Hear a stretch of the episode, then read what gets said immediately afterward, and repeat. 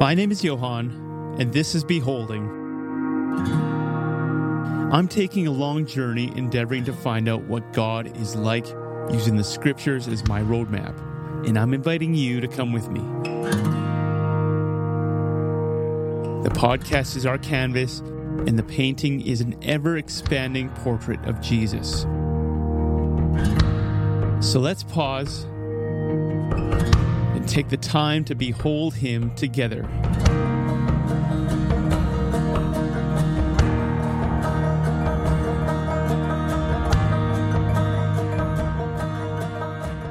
The Lord Jesus Christ is in a class all by himself. There are no competitors, no rivals. He is unique. He is Lord of all. He is King of kings, Lord of lords, the image of the invisible God. He is Alpha and Omega, the first and the last, the preeminent one. David Jeremiah.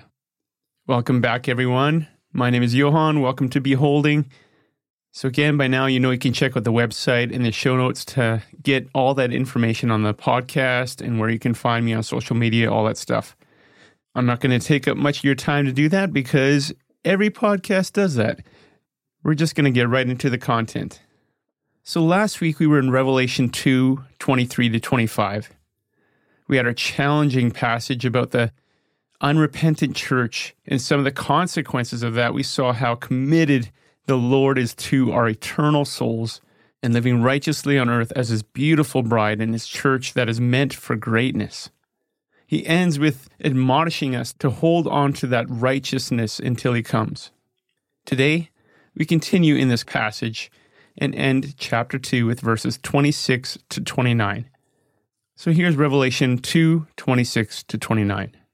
The one who conquers and who keeps my works until the end. To him I will give authority over the nations, and he will rule with a rod of iron. And when earthen pots are broken in pieces, even as I myself have received authority from my Father, and I will give him the morning star. He who has an ear, let him hear what the Spirit says to the churches. Now, before I get on with the list, I would actually encourage you to quickly flip over to Psalm 2 to give this passage a bit of context, it's interesting how Psalm 2 speaks of Jesus, but this passage speaks of us alongside of Jesus. So, number one, for those who conquer or are victorious and does his will until his return, he gives us governmental authority over nations. Which leads to number two, to state the obvious, he will return. Number three, he has authority to hand out governmental power. Number four, he rules and distributes governmental power to rule with a rod of iron. To me, that really feels like, like a lot of power, as clay pots, they don't stand a chance against a rod of iron. Number five, he will allow the nations to be ruled by his people and dashed to pieces. Number six, he brings us alongside him to rule, and we will rule the way he rules. Number seven, he has received this power from his Father. Number eight, he will give the morning star to these ones. This speaks of Jesus again and revelation of him, but don't take my word for it. Go meditate, study, ask the Lord about it. Number nine, his spirit speaks and ministers to the churches. We've heard this over and over again in Revelation.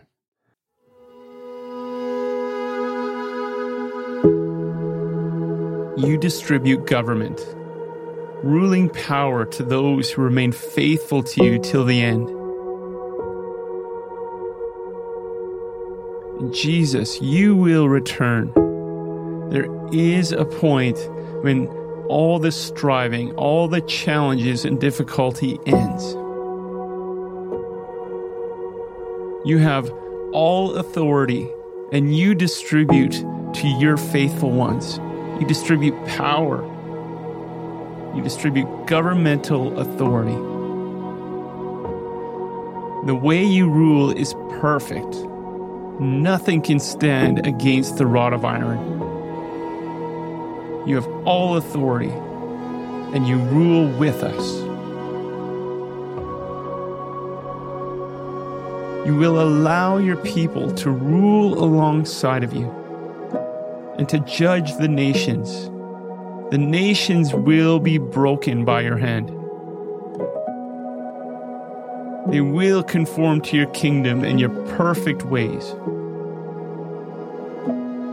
You bring us alongside of you to rule the way that you rule. God, this is our desire to be in alignment even now with how you rule and how you reign.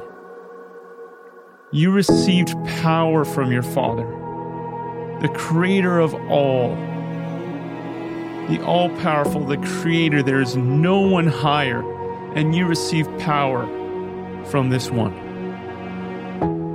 God, to those that are faithful to you, to your faithful ones, the ones that you love, you will give yourself. The morning star, you will give us revelation of the brightest one in the darkest of times. You are the inheritance for those that are victorious, and we love it. Jesus, we thank you that you are the one that rules. We can trust you, Jesus, and there is no other human ruler throughout history and throughout time that we can say the same thing. And we can say that we fully trust. But you, your ways, your judgments, and your mercy, and your love and affection for your people, for us, it is perfect. You work all things together for our good, for the good of your bride. You rule with a rod of iron, but you rule with complete love and affection in your heart. Thank you that you are the inheritance for those that remain faithful, for those that stay true to your ways and your will. Jesus, we are so excited to rule alongside of you, to watch how you do things, how you rule and how you reign, to see the expression on your face, and to see you establish and bring things in line with your heart, to make the wrong things right. We love you and we are excited to see your kingdom established. Thank you that you speak and you haven't left us to figure this out on our own. And that in the end, we will have you and we will be with you, Jesus. Amen. How do these things make you feel? Are there any questions that arise in your heart?